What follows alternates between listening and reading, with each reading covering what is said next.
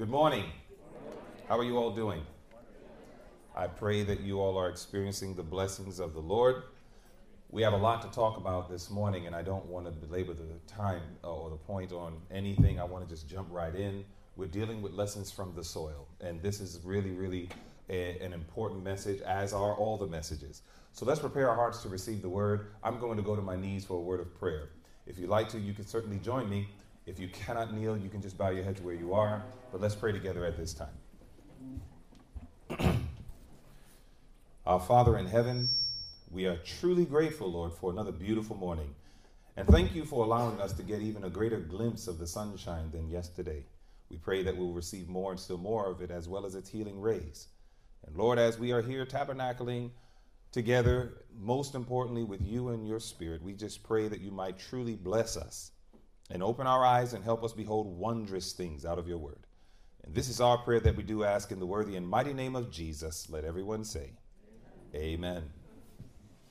Amen. Amen. All right. When we deal with the subject of lessons from the soil, I was trying to find a picture many, many years ago. Uh, my oldest son is 23. Next up is Kayla, who is 22.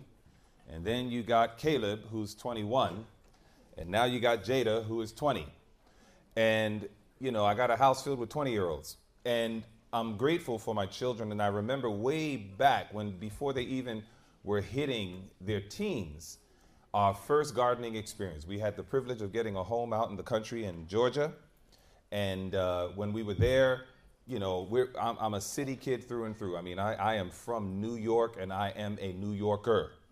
And so, you know, I remember the first time using a chainsaw and, and chopping wood and trying to put it in a wood stove. I'm like, what am I doing with a wood stove? You know, it's like, you know, it just, you kind of have to get around all of that. And I remember when my boys, you know, we would have these raised beds and we had to learn how to till. I don't know if till is a bad word at this conference. I heard my wife came back and told me something about not tilling. Um, so I was like, all right, we're going to have to talk about that. you know, I spent all these years learning how to till. Don't take it away from me so quick nevertheless. Yeah. but you know, it's like I remember, you know, my, my boys and everybody, we're all there just kind of working that soil. And we boy did we get some good results. I mean, we got amazing results. And it was, you know, just kind of like this first experience for us, learning lessons from the soil. And and it was kind of like before I was even looking into it, we've always believed in true education as, as a family, but you know, this was my first time becoming acquainted with the garden, etc., and agriculture. And I realized there are lots and lots of lessons you can learn from the soil. And so today we're just going to review three, just three, but please, I assure you, there's so much more.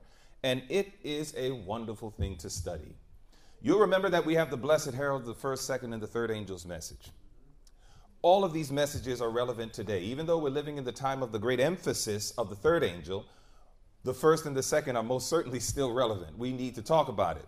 In that first angel's message, we know that we're told, you know, I saw another angel fly in the midst of heaven, having the everlasting gospel to preach unto them that dwell upon the earth, to every nation, kindred, tongue, and people, saying with a loud voice, Fear God and give glory to him, for the hour of his judgment is come. And watch that closing point. It says, and do something. What should we do? Worship him that made heaven and the earth and the sea and the fountains of waters.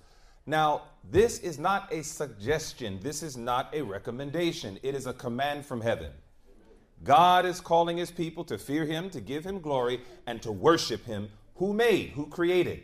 Now, let's go to Psalm in verse Psalm 8, the eighth division of the Psalms. And I want us to watch something because there's a way, you know, we, we you can tell people to worship God. You remember I gave us a little assignment yesterday where I talked about how, you know, we need to talk about how can we use object lessons in the inner city. Because I think we get it as far as in the country. But how can we go into an inner city and work with the people. Now, yes, we're called to be like Enoch, you know, go into the cities and always bring somebody back home. Amen? Oh, that was a weak amen. See, listen, you know, people in the country, they make me laugh sometimes. We make painstaking effort to get out of the city into the country. And then when we're in the country, we spend more time indoors than outdoors. And the same thing goes for conferences. You know, it's like, we, we, no, it, the, the conference has to be in a country location. And then people don't have enough time because there's meeting after meeting after meeting after meeting after meeting after meeting after meeting after meeting to even get time to enjoy the country location that we made painstaking efforts to get into. Now, brothers and sisters, all I'm simply saying is if you're going to move into the country, you should do it under God's blueprint. You should understand what God says. And He did not give us country homes so we could be selfish with it. We are supposed to understand that when we get out of the city into the country and we develop our little, watch these words, heavens on earth. Is that what your home looks like? If it doesn't look like that, you got more work to do. Huh? That was always what God wanted for our homes to be a little heaven on earth. So, watch this. Imagine your home in the country is a little heaven on earth. Now, when you go into those cities, you could say, Hey, I need you to come with me. And the people in the inner cities are like, Where we going? And we say, To heaven. oh, yeah. Oh, yeah. That's what God wants for every single one of us. I remember when my children were little, we were in our little country retreat there in Georgia, and I remember that we went out into the city and we did a health meeting. And we did this message, health reform, and the third angel's message. And believe, it was an evangel- it was an evangelistic meeting. It was a meeting for non-seventh day Adventists. But we were going over some of these principles of the first, the second, and the third angel's message and why it's relevant to all people.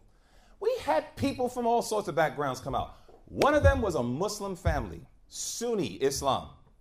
And they came out there because the wife was sick and she wanted to know how to get help beyond what the doctors could provide. And so here it is, we were doing the meetings, and I said, How many of you would like a free one on one health and lifestyle consultation? What word did I emphasize? Free. You already win most people when you say free. I'm just letting you know, meet people where they're at. If you just simply say free, automatically you pique their ears. So that lady raised her hand. I came to her house and I began to do a health consultation with her. And as I did that health consultation, her husband sat in. And as they were sitting in, I remember that we were talking about health and lifestyle and the ways that, you know, food affects the body and lifestyle, all these things. She was loving it. She says, I've never heard this in my life. And then I said, Yeah. Now she said, So you're saying meat can cause a problem? And I was like, Well, here's some of the problems. I showed her, I had some science books with me and everything. She looked at all of it. And then the sister said, So we need to get off the meat. And then she said, I'll do it. And she looked at her husband and he said, Yes, we will do it. And then she says, Let's do it now. And then she runs to the refrigerator and she grabs a big garbage bag, whop, and then she just starts dumping it. And the husband's like, Wait, wait, let's eat it first. And, and I mean, just the way he said it, I can never forget that. You know, you're in a consultation, you got to be professional, but boy, did I want to laugh. That was a funny scene. And he's just, you know, let's eat it first. And I, I didn't say anything. I said, Lord, whatever they decide. But then I said, listen, we'd like to have you come to our home. I said, come to our home. We're going to show you how to cook this food. We're going to show you how to make good, healthy food. Da, da, da. And man, they agreed. Their whole family came to our house. My children taught their children scripture songs. I remember asking, I said, Are you okay with this? And they said, Oh, yes, yes, yes, yes, that's fine. Please, we want them to learn. So my children were teaching their children scripture songs. My wife took his wife and began to do the cooking. I took him on a nature walk on the property, and I just said, All right, Lord, we're going to give him double trouble. I'm going to talk the word, and nature's going to speak to him at the same time. And so we were just talking, and at the end of it all, we prayed. They joined us for family worship. And they simply said, Now I assure you, we, we, were, we, we were and are still a very imperfect people. I am a work in progress, I promise you. God is still working on me. But for them, even in the midst of being a work in progress, that man said, You know, we've never been in a Christian home like this. And they said, you know, he just began to speak so much about God, about Jesus, about Christianity, all positive. Of course, we gave them some parting gifts, you know, great controversy. I said, I think you'll like the first chapter. Any of you who know what I, am talking about. What, what, what religion was this man?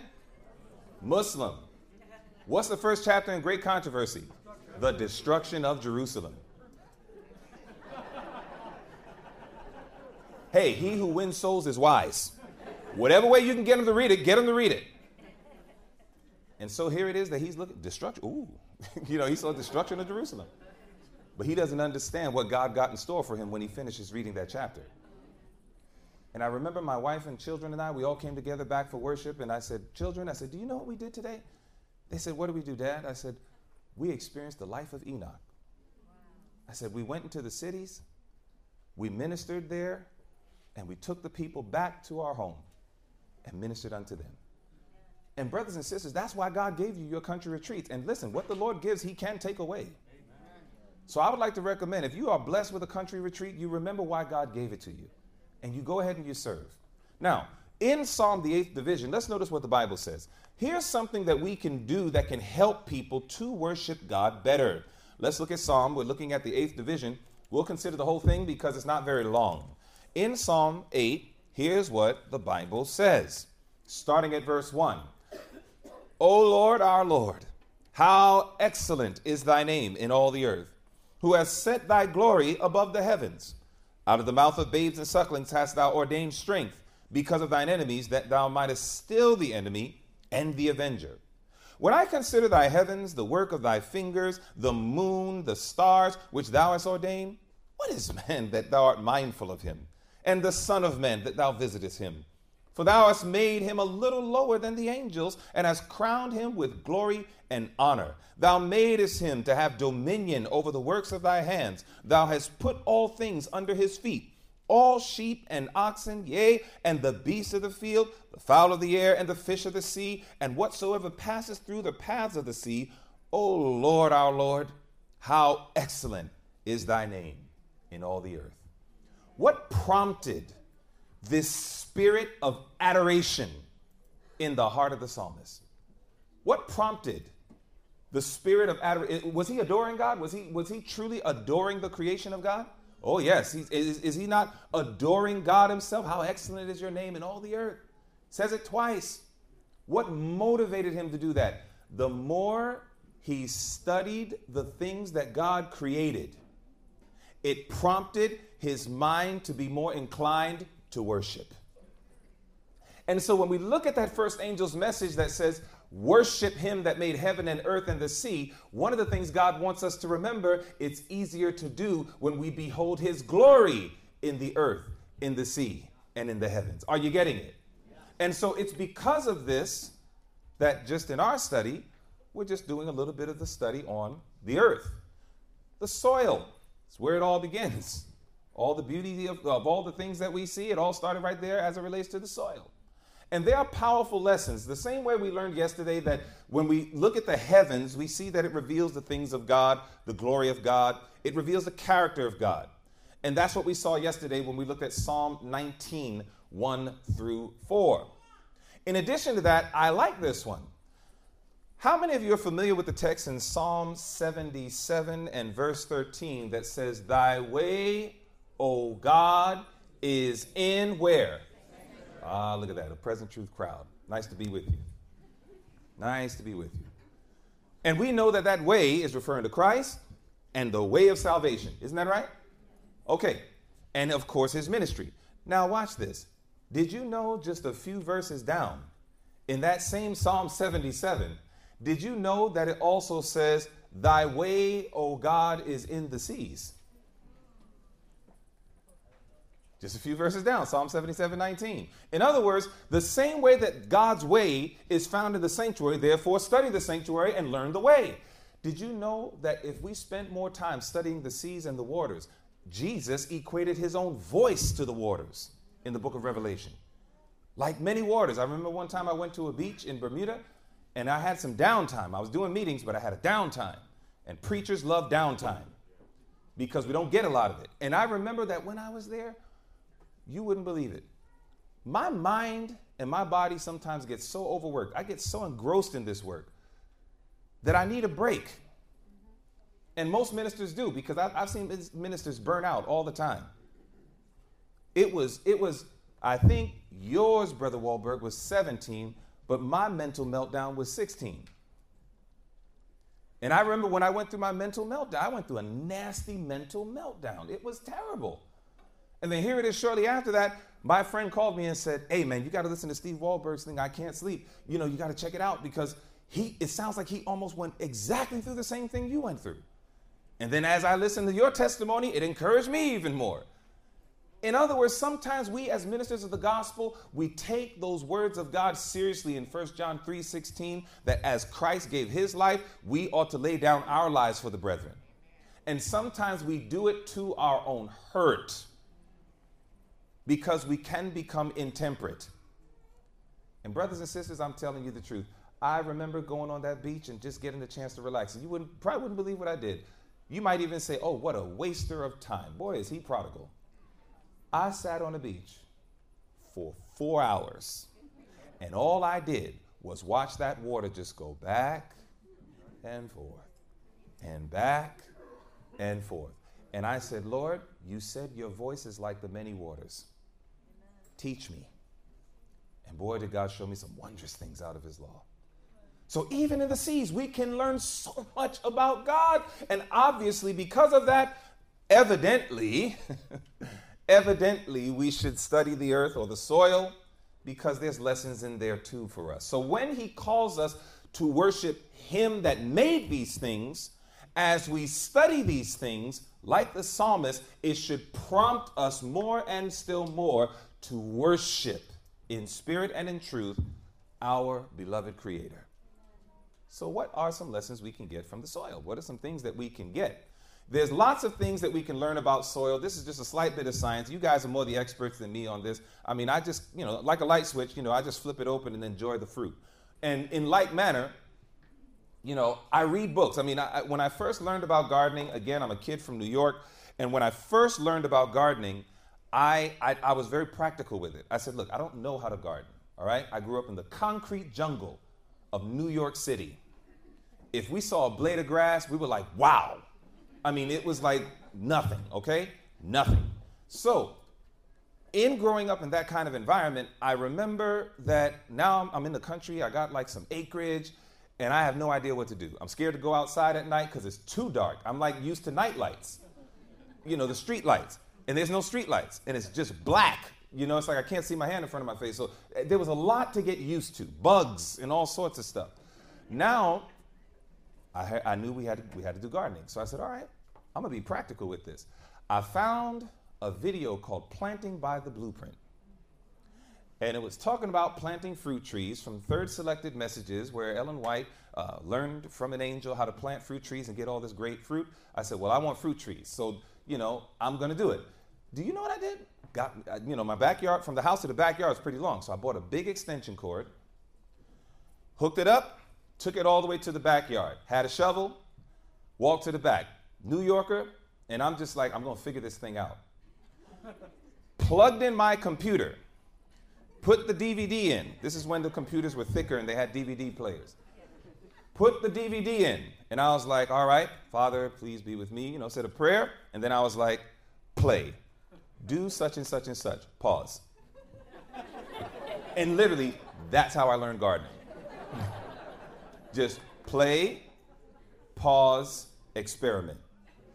Play, pause, experiment. But we ended up getting some nice fruit trees. I mean, good sugar content, all that stuff, you know, it was, it was phenomenal. But here's the point that's what I know how to do. You know, press, play, pause.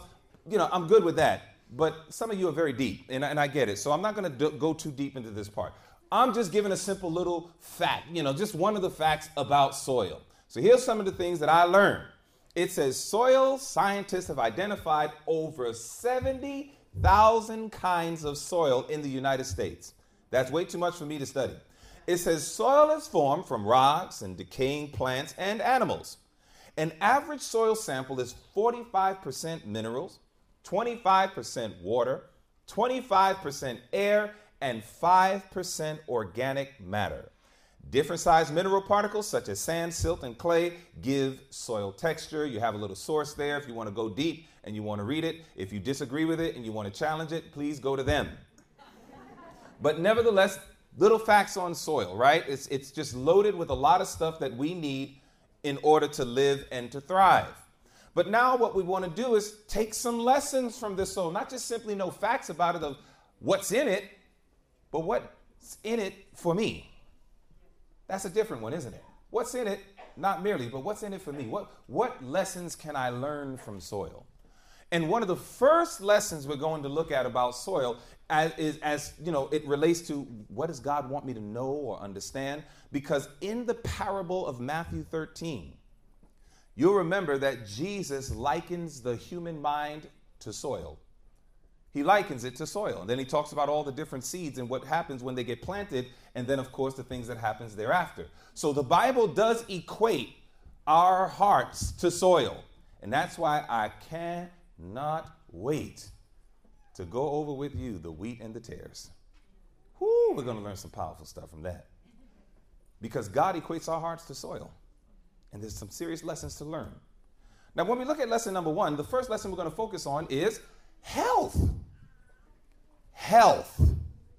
When we look at the soil, there are lessons we can learn just simply on the subject of health. Health and family are my favorite topics to study and to teach in the context of last day events. I love talking about health and the family. And so this is where, you know, this is this this thing gets a little passionate for me. When we deal with the subject of health, you'll remember that God created man out of the dust of the ground and breathed into his nostrils the breath of life and man became something. What did man become? Man became a living soul. Now, please keep in mind that, you know, we come from the soil. We come from the earth. We are walking soil activated. We're activated. And that's why, you know, soil shouldn't waste time comparing itself among itself because at the end of the day, we're all dirt. And, you know, it's like, well, I'm dark dirt. Well, I'm red dirt. I'm tan dirt. I'm softer than you. Well, I'm more harder than you. I'm more moldable. Well, I flow freely. I mean, come on, give me a break. At the end of the day, how much we're going to get caught up in this stuff. That's why, you know, these elements of racism and all this foolishness, it should not even be named once amongst the saints. At the end of the day, we're all a bunch of dirt in just different shades. May God help us to remember these principles. The Bible is very clear. We all come from the soil, right? Now, what's a good lesson we can learn about this? One of the lessons we can learn about this is to remember many of the elements from the dust is actually found in us. What are we talking about? Magnesium, phosphorus, right? Calcium, potassium, sodium, iron, iodine, chlorine, and sulfur. These things are already in the soil. And then what happens is when you and I partake of things that comes from the soil, it now begins to work out its way inside of our bodies. And that's why I want you to look at that bottom paragraph. Therefore, we should choose foods that come from a root system. Because of the fact that the nutrients that are in the soil are the very nutrients that we need to literally live and thrive and move and have our being. Because of this, this is why we should consume foods that come from a root system. Now, somebody may say, well, can't we just eat bowls of dirt? And there might be somebody strange in this room that would say yes. I pray that you're not here. But we should not eat dirt because at the end of the day, though the soil has lots of those nutrients, they're in an inorganic state. And what we need to do is have it be converted from inorganic to organic. And then that's when we can partake of the fruit that grows thereof. But that requires a conversion process. Isn't that right? And so, what God is trying to communicate is that when we learn about the soil, God is saying there are things that I want to put in you that can help to change you. It's going to require a conversion process, but this is the only way that you can bear fruit. You see, we should choose food that comes from a root system because that's where the nutrients comes through and ultimately to you and to me so we can enjoy all the blessings. As the soil is filled with nutrients, so our bodies should be with nutrient filled with nutrients that comes from the soil. And this is why we advocate as much as is practical and possible, a whole food, plant based diet. That's the whole reason why we do it. Because God always knew, even in Psalm 104, right there in verse 14, that it says, He causes the grass to grow for the cattle and the herb for the service of man. Notice, he causes the herb to grow for the service of man, that he may bring forth food out of the earth. The word service literally means to minister. So when God was doing that, he was saying, listen, this is one of the reasons why, the same way that the soil is filled with nutrients, God says, You are walking soil, and I want you to be filled with nutrients. And the only way that you and I can get those nutrients is we must get the food that comes from the soil. And so when I study the soil in and of itself, I can begin to see these are lessons that God wants me to learn. And I can look at it not just from the practical, but also from the spiritual. Because the same way that you have your magnesium and your phosphorus and all of these nutrients and elements in the soil that provide so much benefit, oh, my brothers and sisters, how much more shall you and I glorify God when we have the greatest nutrient of all, spiritually speaking, His Holy Spirit within? When we have that Spirit of God, we are empowered and we are enabled to bear spiritual fruit, the fruit of God's character, which is ever so desperately needed in such a time as this. I am personally done once upon a time, I used to be amazed by people who could quote Bible verses from memory. That's how I joined the church 30 plus years ago. When I joined the church, if I heard a brother, you know, breaking down the Bible and spitting out Bible verses from memory, I would say, "Wow. What manner of man are you? How do you do that?" And then one day I remember going to North Carolina, and I went to North Carolina, and not only did I hear a man quoting Bible verses, but the brother was quoting the spirit of prophecy. He was quoting Ellen White quotes, and he did it from memory, and he would say the book, the page, and the paragraph. I said, man, this guy must be sitting next to Jesus. How does he do that? And I remember you, I, I used to be so startled by these things, right? But I discovered something, especially when I, when I, when I started working in ministry. It is possible to quote Bible verses through and through. It is possible to know many spirit of prophecy quotes through and through, it is possible to preach, teach, and baptize and be a 100% bona fide devil. I'm talking 100% undiluted, Satan. And in my mind, I began to realize, like, Lord, you know, what Jesus is, he's a fruit inspector. He's a fruit inspector. He's not looking for profession, he's not looking for acting, he's looking for fruit. And he wants to see what's the fruit that's coming out of your life. How do you treat your wife? How do you treat your children? How do you deal with annoying customer service representatives? How do you treat people? And often we will find that it's possible to know a whole lot of Bible and be an absolutely ugly person. I believe that ugly is not a look, it's a character. I don't think anybody's ugly. It's somebody for everybody. Big nose, big lips, big head, doesn't matter. Somebody's gonna love you. Somebody will be with you. That's not an issue. The issue is when you got an ugly character, a character that is unchristlike. And so what God is saying is He says, I want that fruit. So even though there's good health lessons that we can get from the soil, the importance of putting in nutrients in the body, etc., the same way the soil contains nutrients, the same way my body should contain nutrients. God wants you to be healthy. But, brothers and sisters, more than being healthy, He wants you to be holy. And that only comes from receiving the best nutrient that heaven could ever offer to mankind, and that is the Spirit of Christ. The more that we have the Spirit of God within our hearts, the more that that wonderful seed is planted within. This is how we can overcome even our most hereditary and highly cultivated tendencies. And you know you got them. And I do too. And God wants to change that. And by His grace, He can change that. This is why lesson number two is very appropriate. In lesson number two, the other lesson God wants us to learn is that without Him, we can do nothing. You see, soil is useless. I, I, had a friend who was in Africa, and she said, Dwayne, she said, you would be amazed at this soil. She said, Man, it's like you could just walk on the soil and just throw a seed in the air and it's just to have a tree pop out of it. It's just filled with so much of this, that, and the other, and da da da. I said, Okay, that's great. But you know what I learned? Soil is useless without the seed. You can have the greatest soil in the world, but if you don't put a seed in it, it's useless. It's kind of like, you know, the same way we have libraries. We have libraries. We, we buy all the Spirit of Prophecy books, color coded, numerically ordered, and we place it where as soon as people walk through the house, they'll say, Ooh, that person studies. Two things I like doing when I enter a person's home, just in case you let me in your house. I'm gonna tell you right now. Two things I love to observe in a person's home pictures and their libraries.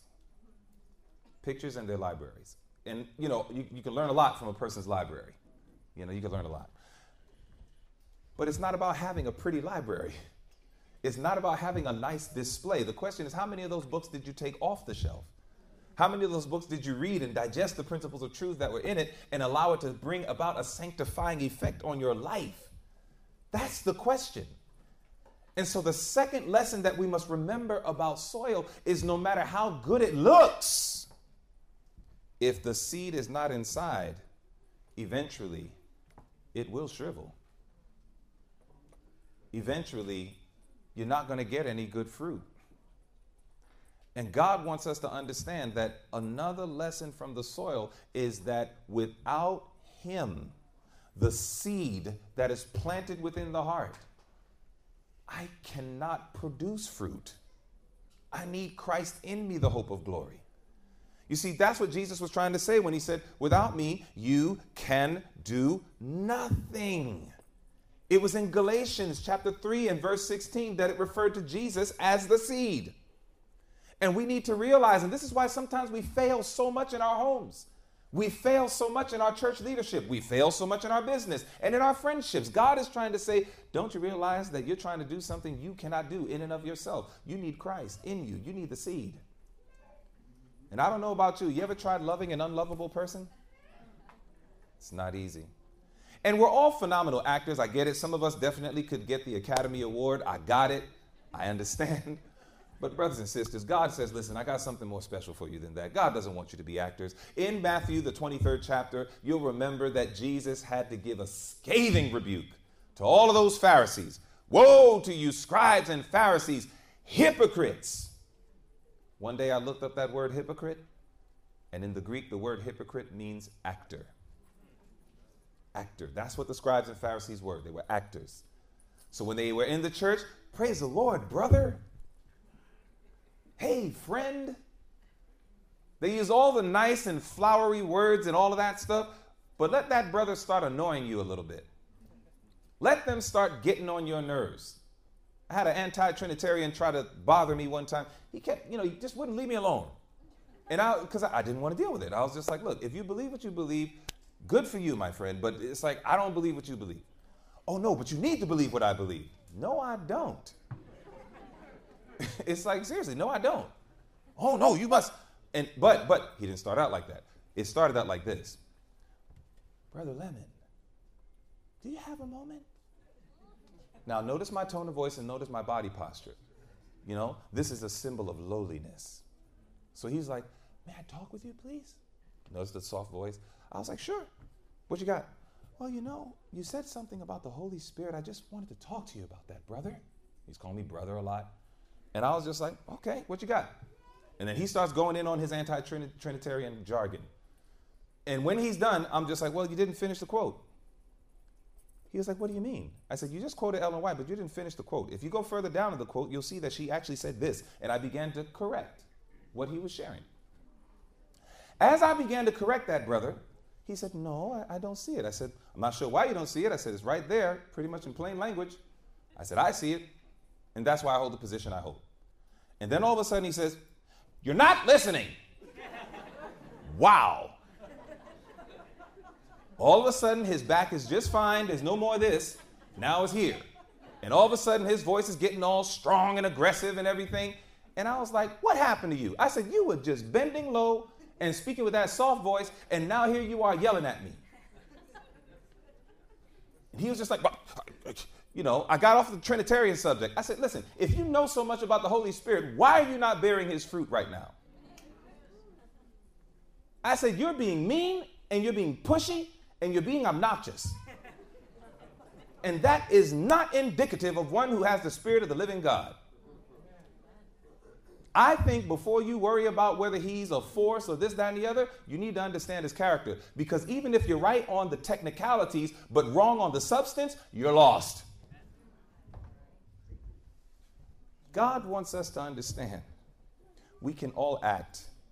I get it. We can all act. We can talk the praise the Lord, happy Sabbath jargon. But there's some dark stuff in our hearts. And the only way that dark stuff is going to get uprooted is we need the seed. We need that seed to be planted in our soil. We need to have that blessed, beautiful mind of Christ. And one of the number one things you can do, simple as it may be, is Lord, save me. You think you can say that prayer? I, I know somebody who said that prayer. And that was enough for him to be delivered when he was sinking fast and furious. Lord, save me, please. Speak to my heart. Bring about a change that can help me to be a Christian. You ever heard that song? Lord, I want to be a Christian in my heart, in my heart. Brothers and sisters, that's the goal. But it cannot happen except the seed be in that soil. Another lesson we learn from the soil is while it can have all sorts of beautiful looks and beautiful imagery and beautiful smells and all these other things, it needs the seed in order to produce the fruit. Let us not get caught up in the externals and the professions. Let us plead with God, Lord, bring a change in my heart that I can even love the unlovable. God can do it. Our final lesson, lesson number three, in lesson number three, we see some good points here. This is the lesson of patience. The lesson of patience. The first lesson we learned is a lesson from health. The soil teaches us the importance of being healthy, both physically and spiritually. The second lesson we learned is that the soil, though it may look wonderful, smell wonderful, and etc., Without the seed, it cannot produce the fruit that is necessary. In like manner, though I give all sorts of professions and so on, I need the seed of Christ in my heart. Our third lesson is the lesson on patience. Sometimes we get frustrated in our Christian journey. Sometimes we're waiting to see, Lord, when is this thing finally going to work for me? I've been praying and I've been studying and I've been doing all these things, but I'm not seeing the change that I want to see in my life. And I'm working with a lot of young people right now in my uh, church, and we got a wonderful group of young people 20 to 35 on fire for God. That's a hard age group to reach. But we see a lot of young folks that get frustrated. They hear all these present truths, victory over sin, etc., and they want they're waiting to see, well, when is this going to work out in my life? Because I see Satan dominating my life. It seems like it's not working. I'm not falling in love with Jesus like I thought, etc., etc. And sometimes I want us to learn that lesson as God wants us to learn that lesson of patience. Be patient. You see, even the Bible taught us in Mark 4 and verse 28 and 29 For the earth brings forth fruit of herself. It does bring forth the fruit. But how does it do it? It says, first the blade, then the ear, and then the full corn in the ear. And then he promises, but when the fruit is brought forth, what's the next word? Immediately he putteth in the sickle because the harvest is come. Sometimes, brothers and sisters, maybe you're not that far from the kingdom after all. I had a young person come to me. They said, I try all the time. I keep failing. I don't know why. It seems like I'm, constantly being overcome. And he's crying with tears and all these things and just wondering, Brother Lemon, am I lost? Is God going to save me, etc.? And he's asking me all these questions. And I, I said to him, I said, Son, I said, listen, man. I said, the fact that you're even here talking about this with tears in your voice, wanting to have a stronger walk with God, but recognizing the struggle, I said, you already please Him. Just the fact that you're even trying. Yes, you're in the struggle. No, you have not arrived. Yes, you find yourself kind of on the journey, falling down. On the journey a little bit more, falling down. And here you are getting discouraged, and rather what you can be is encouraged because you're still striving, you're still pushing. You're not giving up. Son, hold on. Let's learn a more perfect way we can fight. But the answer is not to turn from the fight. And I can't tell you how many of my brothers and sisters, young people especially, that I'm going through with this. Sometimes we have to remember that, listen, we are a work in progress and it does take time. And I get it. You know, balancing urgency and waiting can be challenging. I understand that. We need it. I, I, tell the, I tell the young people as well as the adults, I said, one of the things I noticed different from East Coast Adventism versus West Coast, in the West Coast, it's, it's like there's no urgency. I just don't see it. Like I'm used to seeing it in the East Coast, big time.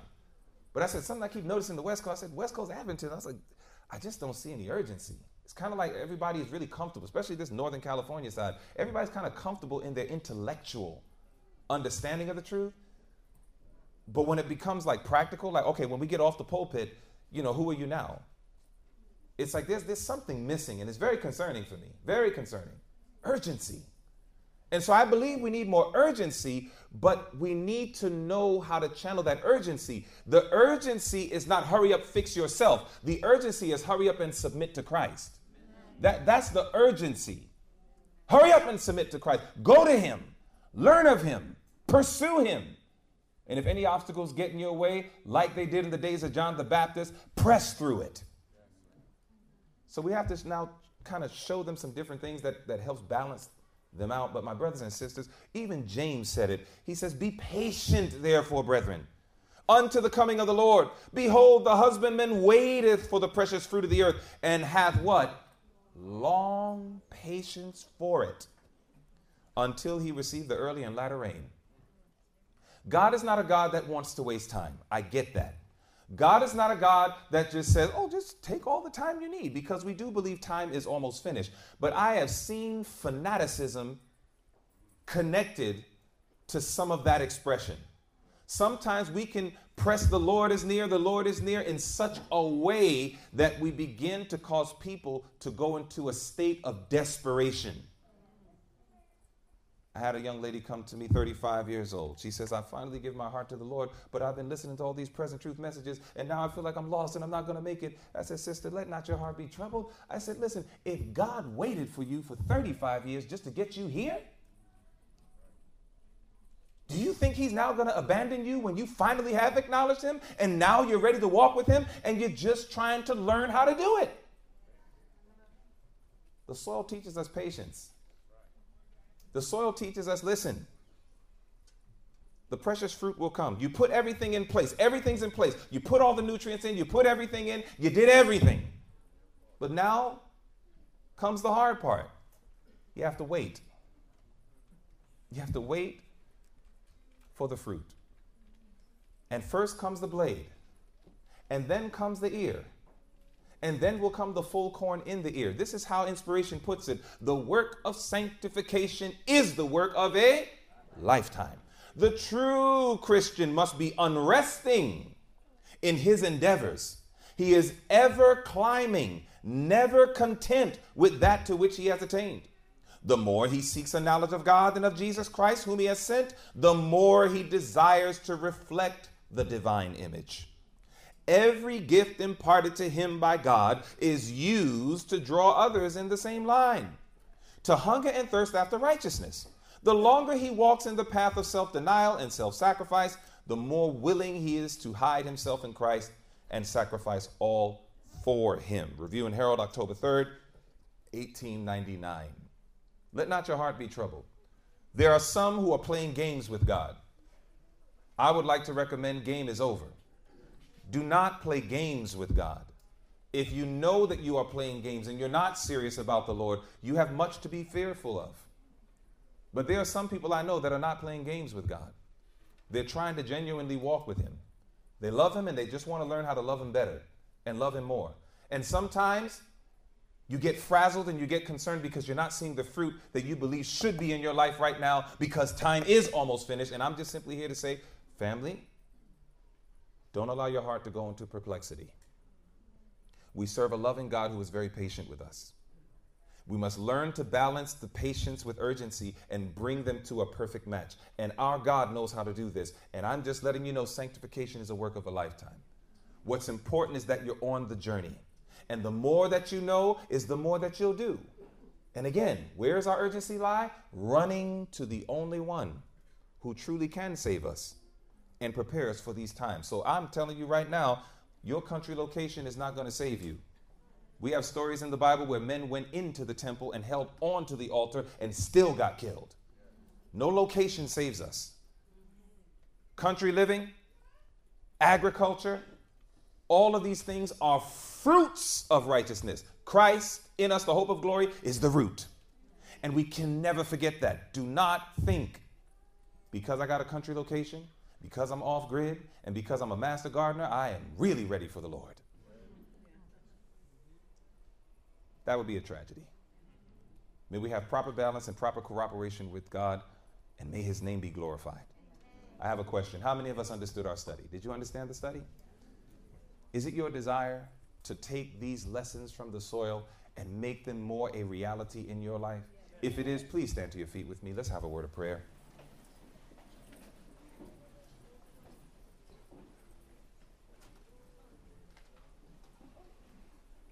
Our Father in heaven, we thank you so much for these lessons we have learned from the soil.